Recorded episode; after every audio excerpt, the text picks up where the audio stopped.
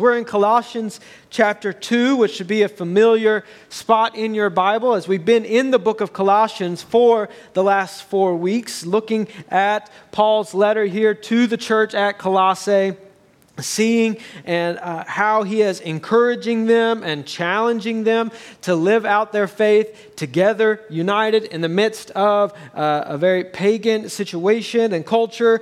And so uh, I'm going to give a little bit of a recap on where we are at why we're here, what we are doing. So for a lot of you, this will be just uh, seem repetitive, but but it, I feel like it helps give us the, the proper perspective on everything that we are doing as a church family. And so several months back, we presented to you, the church family, from the membership committee, the proposal to change our membership policies and procedures to where uh, it would not be simply coming forward and, and saying that you want to be a part of our church but that we would have a firm commitment to be united together and, and, a firm idea of what we believe in and what we're committing to and united to together. And so, for those purposes, we set forward that we would have a, a membership class, a new members class, that anyone looking to, to uh, join our fellowship would walk through together. And it would be a four session membership class in which we would simply outline what, it, what church membership looks like, what it means, the importance of it, and what we attain together to as a church family here at Southside. And so, as part of that, we said that we would expect ourselves, if we're going to set forward those processes, that we would walk through that ourselves. And so that's what birthed this, this four session membership series. Is this, this has been our four session membership class. And of course, we will conclude that with the signing of the church covenant that we put forward together that day as well. And so, these last few weeks, we've been looking at and considering some of the implications and responsibilities of what it means to be a church. And as we've been doing so, we've taken the opportunity not just to draw from what Paul encourages here, the church at Colossae, and how the Lord was working in their midst, but from many examples throughout the New Testament churches. But also, we've drawn examples from the Old Testament on, on how the, what the importance of covenant looks like and what it means. We've also drawn from Jesus' commands regarding his church. And in doing so, we've seen three overarching things that we've really walked through these last three weeks, and then now concluding uh, with, with this week, this morning. But so in session one, it was kind of an overarching look at, at what it means, what the importance of covenant and what it means to be church. But for the last three weeks, with this being the third one, we've been looking at three overarching things. First, and this is the vision, this is our mission statement as a church. First is to know God. That we, Southside, exist to have a deeper, thriving, and more practical knowledge of God. Well, how do we know God and grow in that knowledge? This was session two of our series together, and that's through His Word. That that is where God has revealed Himself to us, is in His Word. And so we cannot know Him apart from seeking Him in His Word. And then, second, Southside exists to grow in community. So we seek to know God and to grow in community. We know that God is the one who has brought us together in this fellowship of believers for the purpose of all of us growing through our study of His Word together. And so we are seeking to do this while treating one another with all humility and gentleness and patience and love. And that's what we looked at last week as we looked at Colossians 2 and we looked at verses 1 through 7 there. And then, third and final, part of this mission statement, this three step overarching theme process that we want to be driving and looking toward as a church. Third and final is what we are looking at today, and that is that we exist as a local church forged by God for the purpose of seeking to know Him, grow in community, and go and make disciples.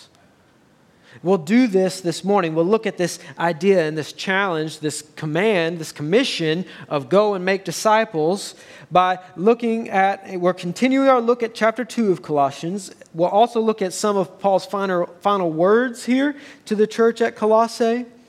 But we'll start by seeking to, by seeing, rather, how God has providentially designed his gospel to be shared among the nations. We're going to see how God has providentially designed for his gospel to be shared among the nations, and then we'll answer the question of how do we as his church live up to that command? How do we mobilize the gospel? And then finally, we'll wrap up by seeing what propels us for mission. We're going to see what propels us for mission and what it looks like to be a church that walks worthy of the gospel.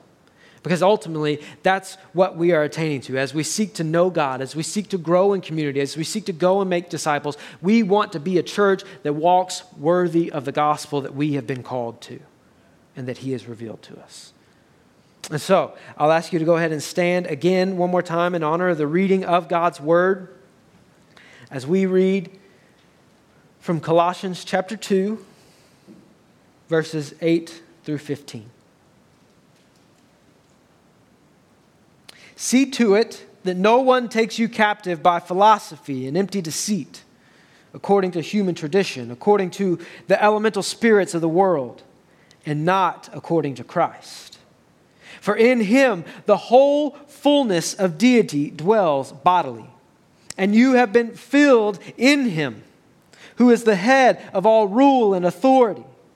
In him also you were circumcised with a circumcision made without hands by putting off the body of the flesh, by the circumcision of Christ, having been buried with him in baptism, in which you were also raised with him through faith in the powerful working of God, who raised him from the dead and you, who were dead in your trespasses and the uncircumcision of your flesh, God made alive together with him, having forgiven us all our trespasses by canceling the record of debt that stood against us with its legal demands. This he set aside, nailing it to the cross. He disarmed the rulers and authorities and put them to open shame by triumphing over them in him. This is the word of God. Let's pray. God, we thank you for your word. And as we read your word, as we study your word, as we toil in your word together as your church family here at Southside, help us, God, to not leave this place the same. But may your word affect change in our hearts, in our lives. May it help us to set our minds on things that are above and not on things that are below. May it, may it call us to a higher living in which we are daily crucifying our flesh and seeking to live new life in you, the life that you have called us to. And may we do so in the full humility toward one another. And in the spirit of unity and the bond of peace that you have won for us and accomplished for us on the cross. May this new re emphasis of the importance of our membership and our fellowship together, may it bear fruit, good kingdom fruit for your kingdom, and may it bear fruit not only in our lives, but may it then mobilize us to live lives that bear fruit amongst a dark and sinful and dying world, among whom we once also lived. God, may you do this in our midst this morning and from here on. And we pray this in Jesus' name. Amen.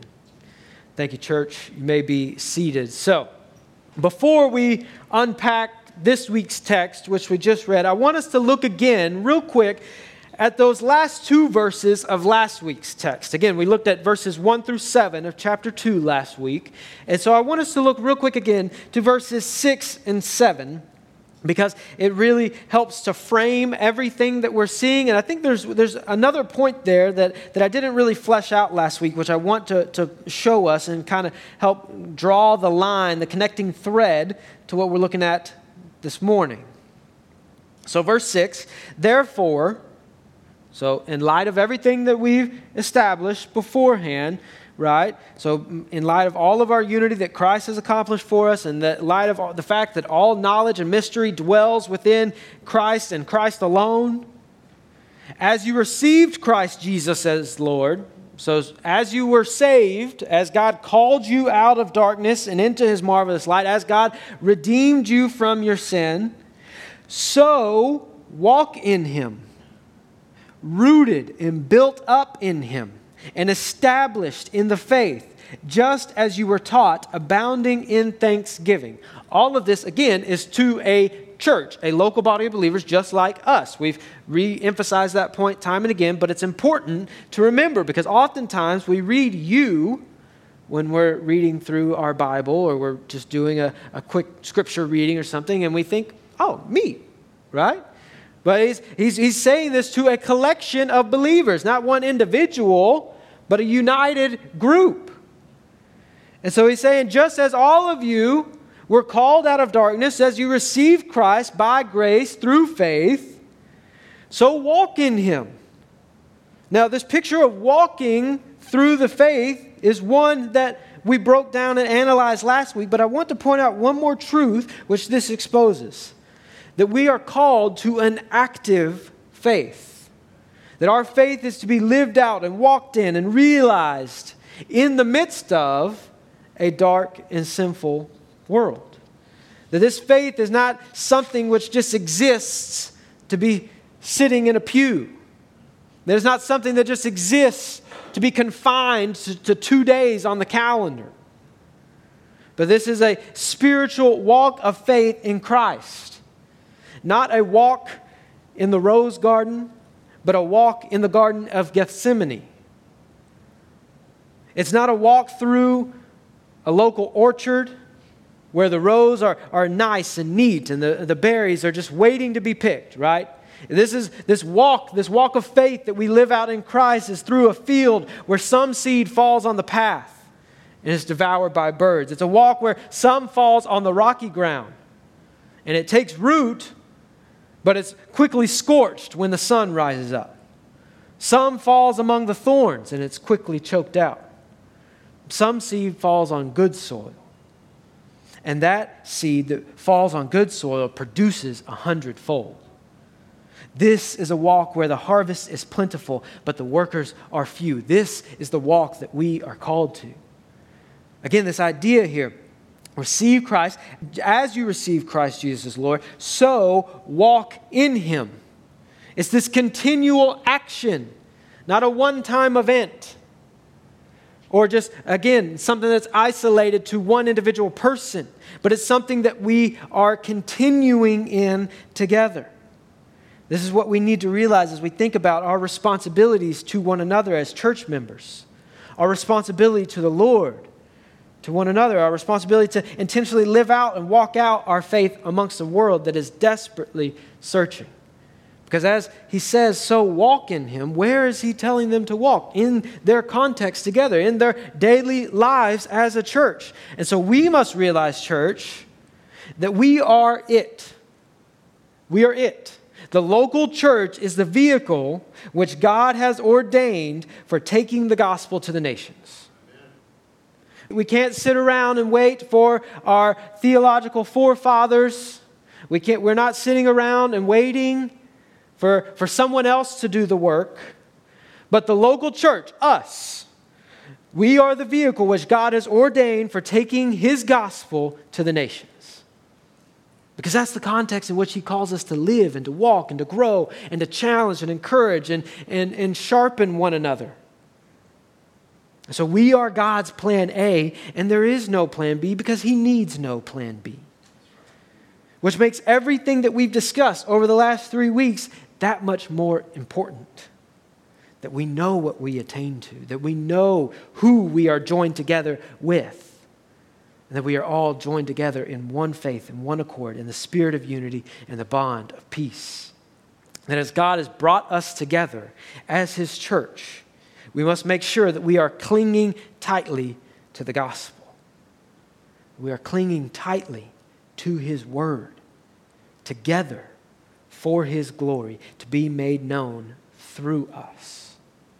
So as we receive Christ Jesus Lord, let us walk in Him that as we leave this place every day that we do so, we leave this place on mission for His glory. That though we may separate when we go out in our community, we are still united in Him. So, we see this idea. As we receive Christ Jesus, Lord, so walk in him. We need to realize that God has brought us together as His church for this purpose, and that Southside is part of God's providential plan for making His name known in our neighborhoods, in our grocery stores, on our ball teams, in our jobs. That Southside is part of God's plan for that. So that as we make His gospel known in our neighborhoods, we then take his gospel to the nations. So far be it for us to get in the way of what God is doing in and through us. As you receive Christ Jesus as Lord, so walk in him. And we continue there to verse 8, where we pick up our text for this morning. So we start off with that phrase there see to it. Right? So there's an active phrase is me actively, intentionally focused and looking on guard. Because what does he say that we need to see to? See to it that no one takes you captive by philosophy and empty deceit, according to human tradition, according to the elemental spirits of the world, and not according to Christ. So make sure that no one is drawing your eyes away from Christ. That as you are walking in your faith in the midst of a crooked generation, in the midst of a sinful and dark and dying world, make sure that your focus then, as you are walking, is constantly on Christ and not to have your eyes drawn away, but that you're saying, so as I am focused on Christ, you are drawing, we are drawing one another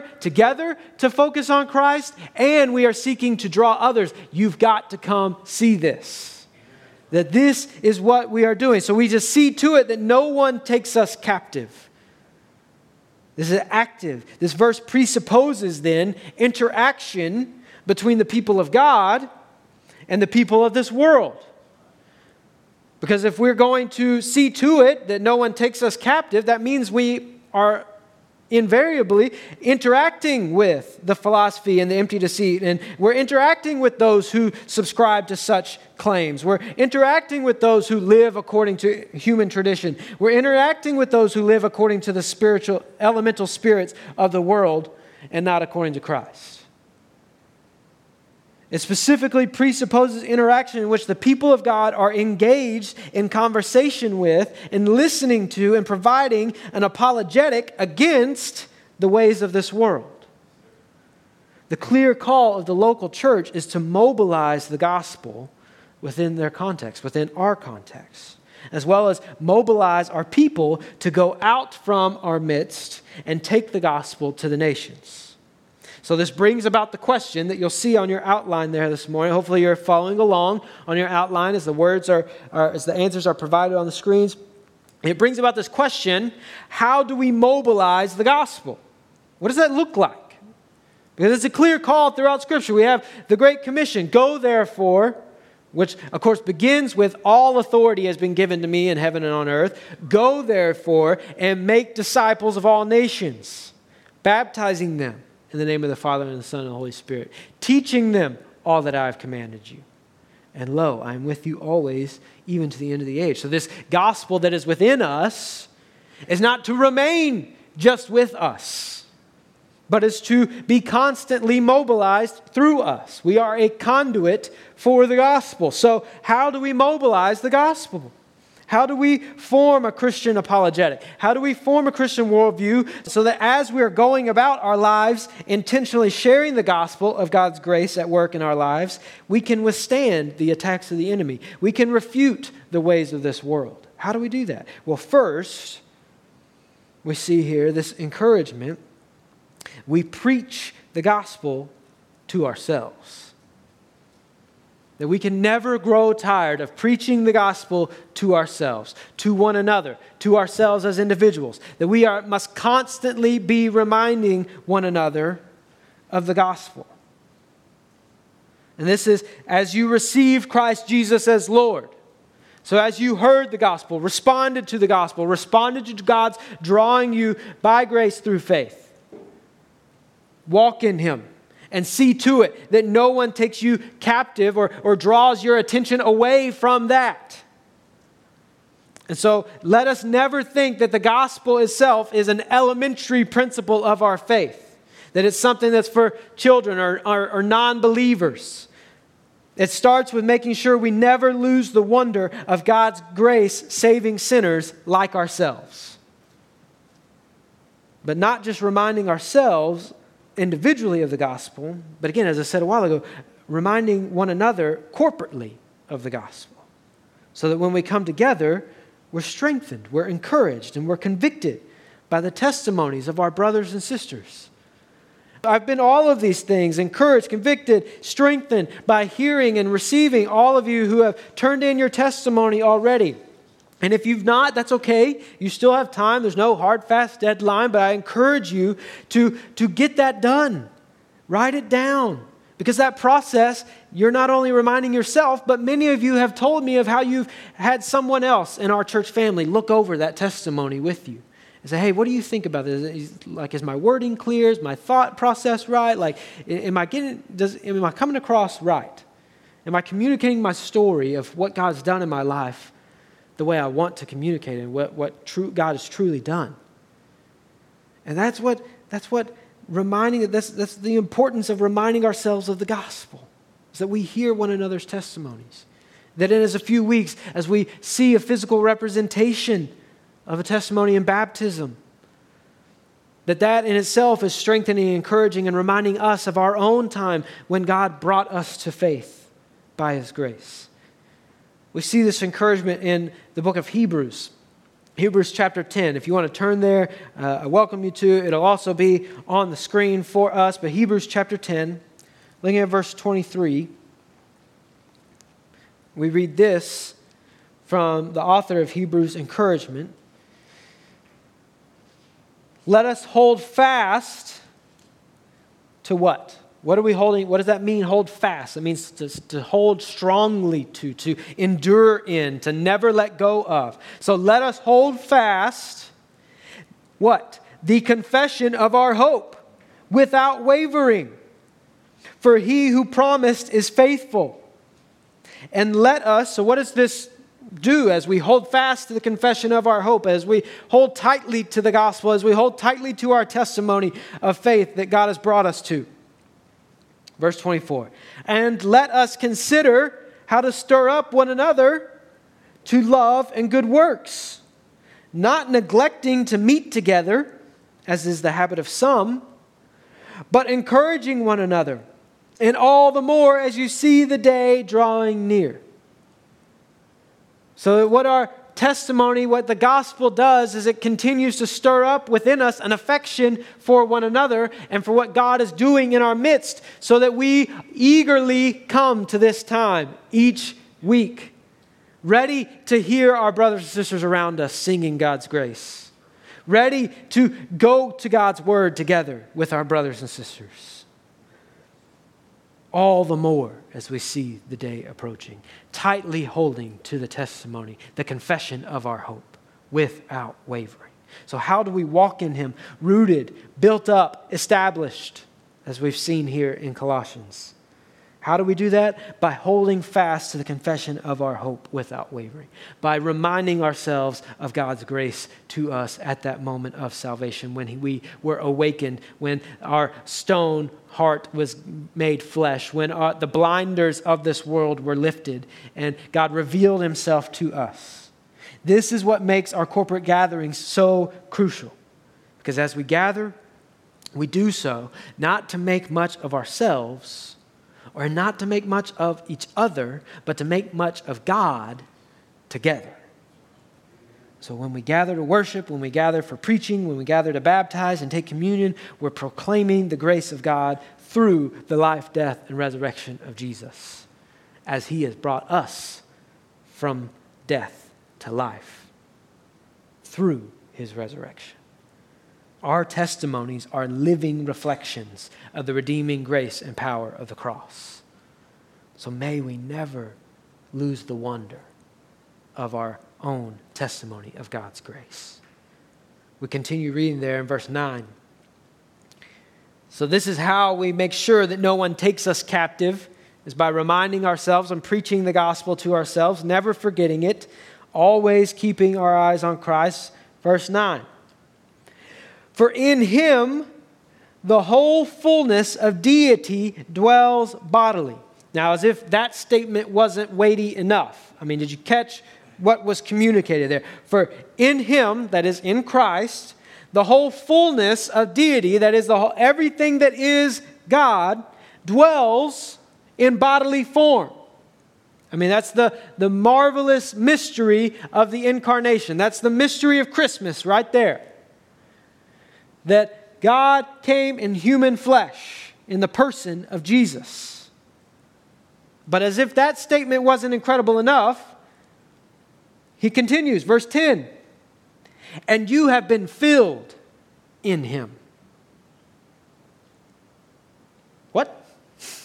And you have been filled in him. So, us who are unworthy, undeserving, re- rebellious against God's ways, who have been redeemed by God's grace, have been filled in him who is the head of all rule and authority. So, what does Paul do with these next two verses? After he tells them, see to it that no one takes you captive with philosophy, he reminds them, he reminds the church of the gospel and of its power at work in them. That they have been filled, that they have everything necessary in Christ. This is one of the major themes of Paul's letter to the church at Colossae. Maybe you've noticed it.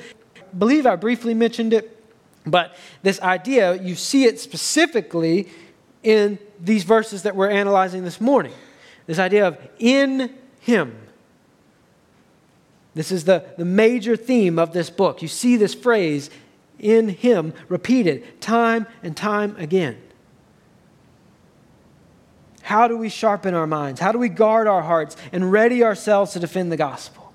We do so by being in him. Because as we are in Him, He is in us through the person of the Holy Spirit, and we are filled through Him and through His working. He is our guide, our helper to enlighten our understanding of God's Word and to live it out. How do we strengthen our bond? How do we bond together in the spirit of unity and the bond of peace? By clearly defining what holds us together, by reminding ourselves of the gospel, by knowing what we believe, what we have testified to, and what we know what we have covenanted together for. And how do we testify to this hope of the gospel?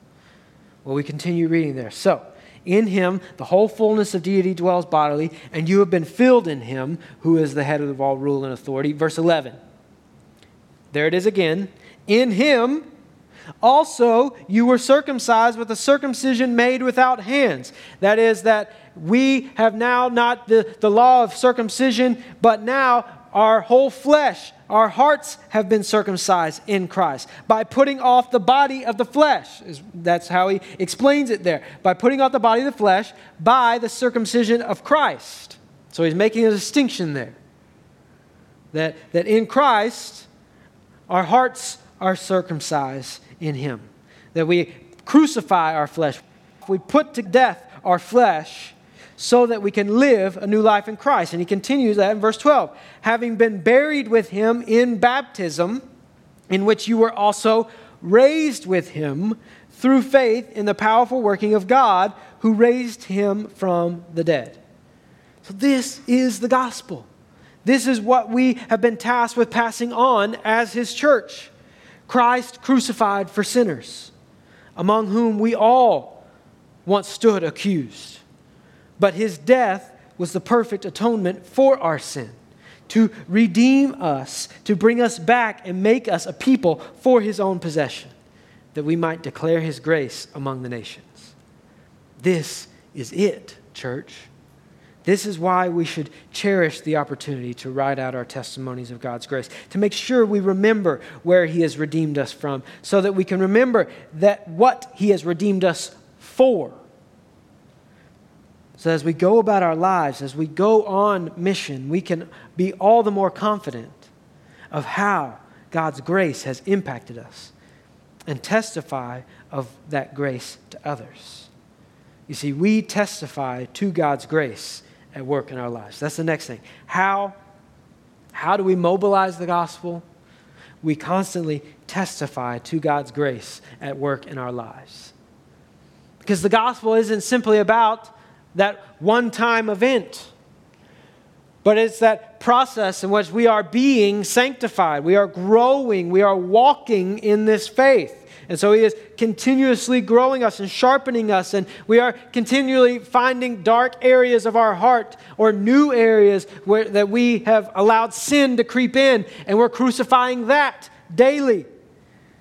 And we're testifying to how God's grace is at work in our lives so that all may know and hear that we're not saying that we are perfect in and of ourselves or that we have all the answers, but that He has accomplished everything for us. This is the picture which baptism presents, which we'll celebrate in just a few weeks. And this is what Paul points to as that picture.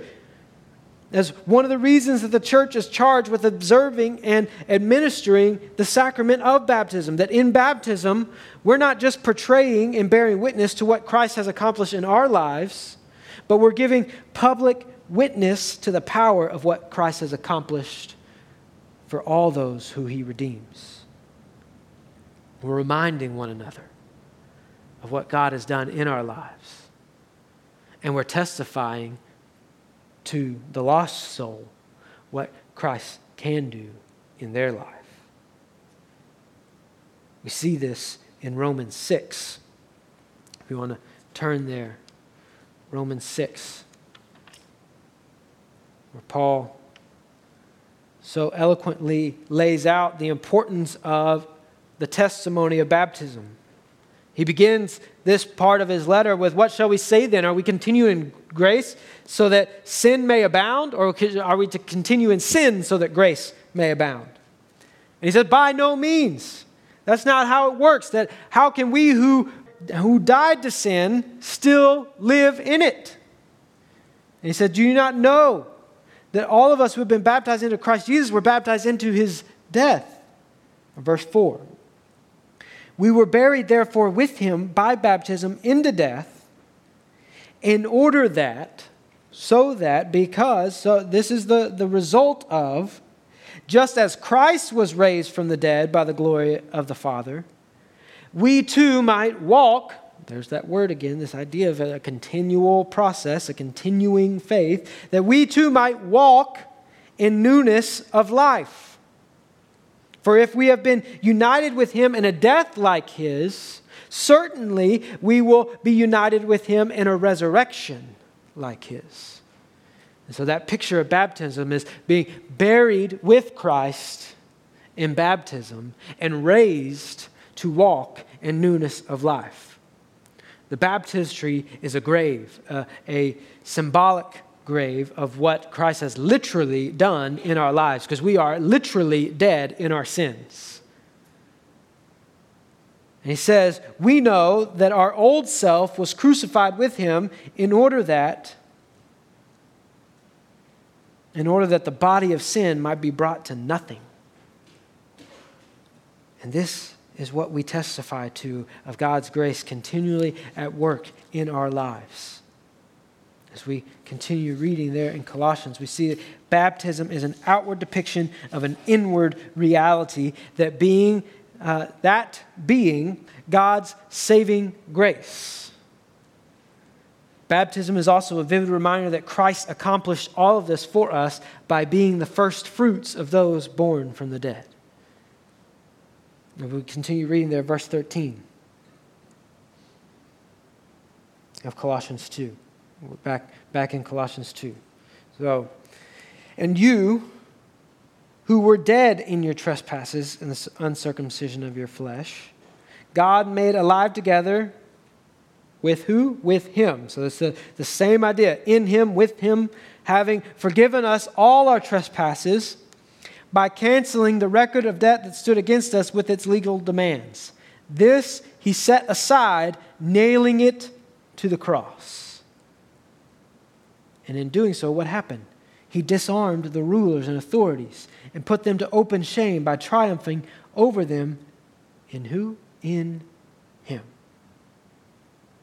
this is it in Christ, that is what that is our goal as a church to walk in him, to walk with him, that all of us would do so together. So how do we mobilize the gospel? We proclaim Christ crucified for sin. We cannot lose sight of that message. We proclaim Christ crucified for sin. And now maybe you saw that all of those words there that we just filled out were some form of declaring. Well, that was the idea is that we are vocal, we are actively doing this. So as we're walking, we're not walking silently in this spiritual walk.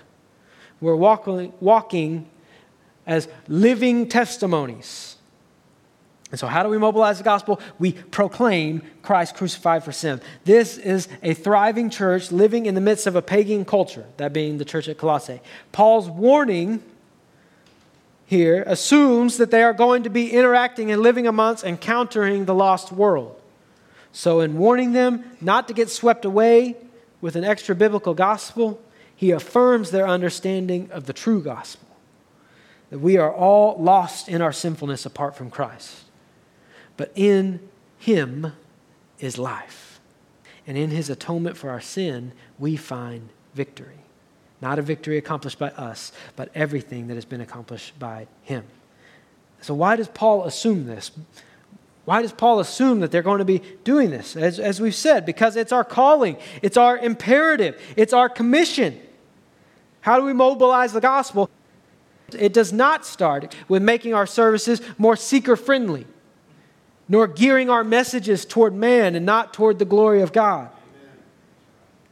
How do we mobilize the gospel? By clearly declaring the gospel Christ crucified for sin. And I want to be clear here because there's another thing that I want to, to point out, and, uh, and I don't want to cause any confusion, but because I wanted to touch on in this last part the, the ordinances, baptism and the Lord's Supper. Now, the Lord's Supper is not explicitly mentioned or referenced here, but However, the Lord's Supper is undoubtedly one of the ways in which we proclaim and remember the gruesome reality of our sin and Christ's atoning sacrifice for it. As that's what Paul calls us to, and it's what call, he calls the church at Colossae to, he, is he explains the gospel once again by canceling the record of our debt that stood against us. So that's legal language with its legal demands. So we had a debt hanging over our heads, and how did God get rid of it? He set it aside by nailing it to the cross. And what did he nail? The flesh, the physical flesh of Jesus was nailed to the cross to pay for our sins. So Paul here expounds upon the gospel, a reminder by pointing the church to the cross. And at the Lord's Supper, we have physical materials that symbolize the breaking of Christ's body and the pouring out of his blood for our sin so that each time we take the Lord's Supper, we proclaim his death until he comes again, as we'll see in just a little bit. And as we walk in obedience to these things that we have been called to, to walk in him, rooted and built up and established, as we walk in obedience to these things, we are set free from our slavery to sin to be salt and light in the world. See, from here, Paul goes on to explain the practicality of how the gospel impacts us and the freedom that Christ has won for us when it comes to food and drink and Sabbath. He says, Therefore, we as his church do not have regulations to such things, but rather our regulation is Christ.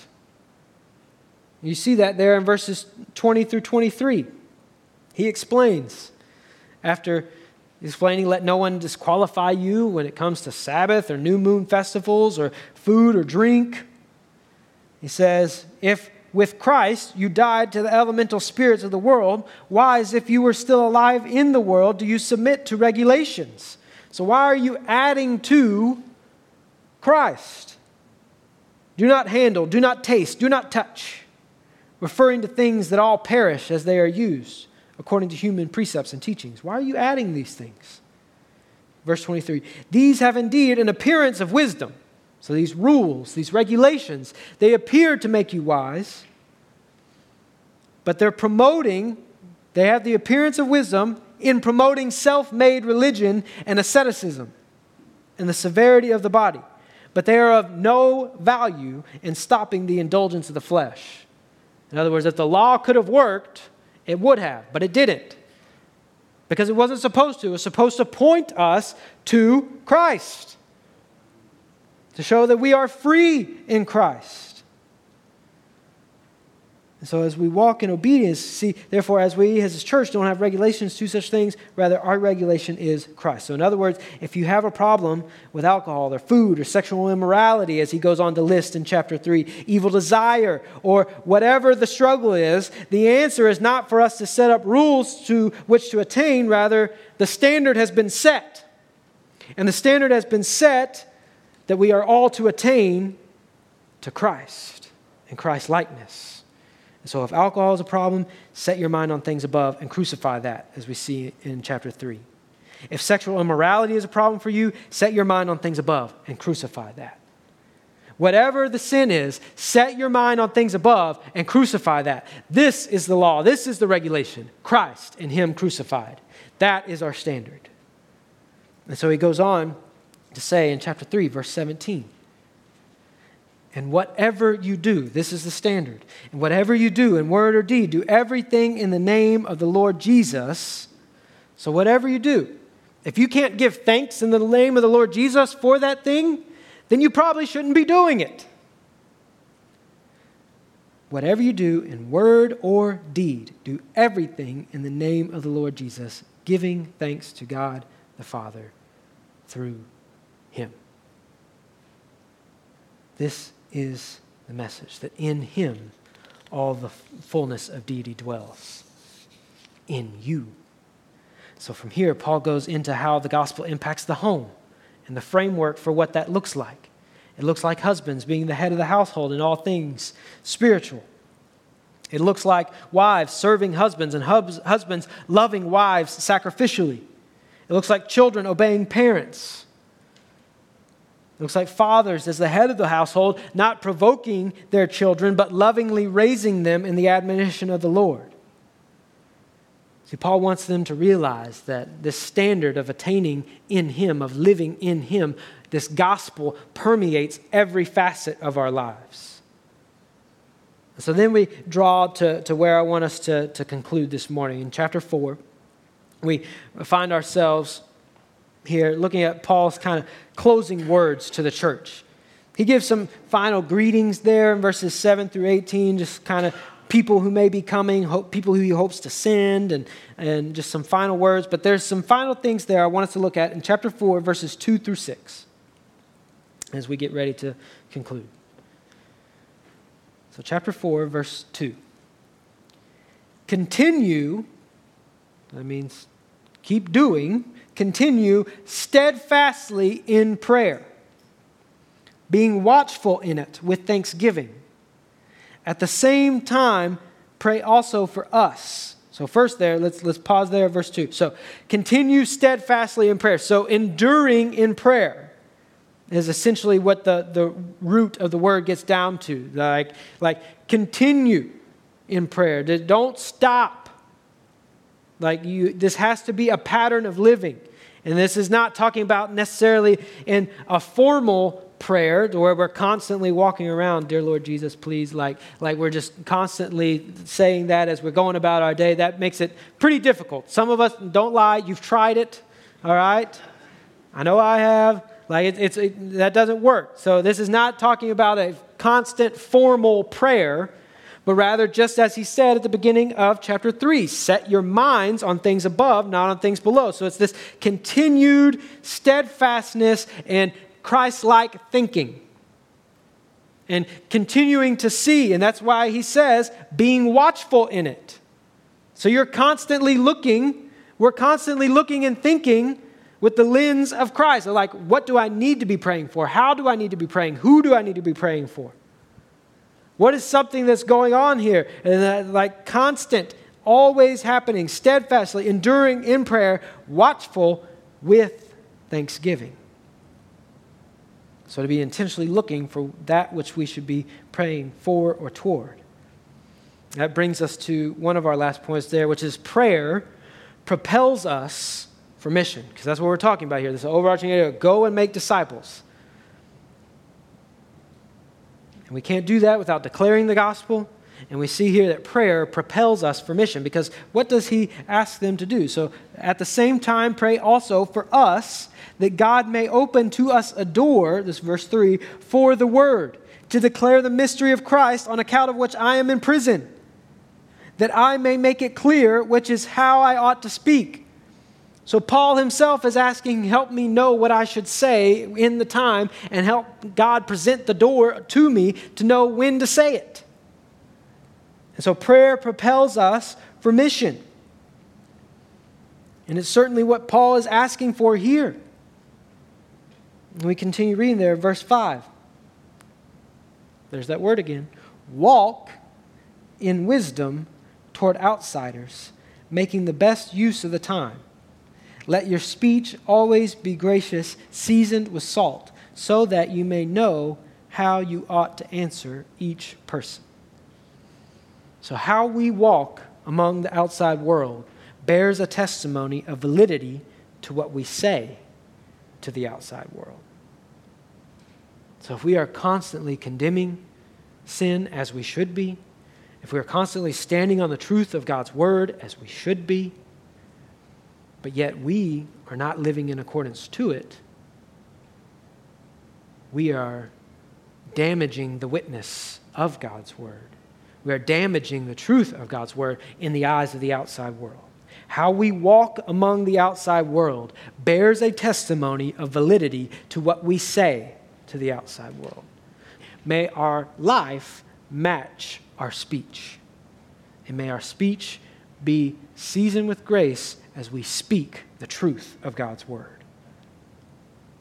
And so, finally, our final point we see here is a, a church who walks worthy. And this is just kind of to sum up everything that we've seen. A church who walks worthy is closely knit, upwardly focused, and outwardly mobile. A church who walks worthy of the gospel is closely knit together. Our hearts are one. We are united in our covenant together. And we are upwardly focused, constantly pulling each other to focus on Christ. And then we are outwardly mobile so that we can bring others together with us to focus on Christ. Jesus said in Matthew 10 16, Behold, I am sending you out as sheep among wolves, so be wise as serpents and innocent as doves. Few weeks back, we saw how Jesus said in John, As the Father has sent me, so I am sending you. We are a sent people. And we are it, church. We are God's plan for Henderson. We are God's plan for the nation, the local church. And so let us hold each other to that standard, the standard of Christ.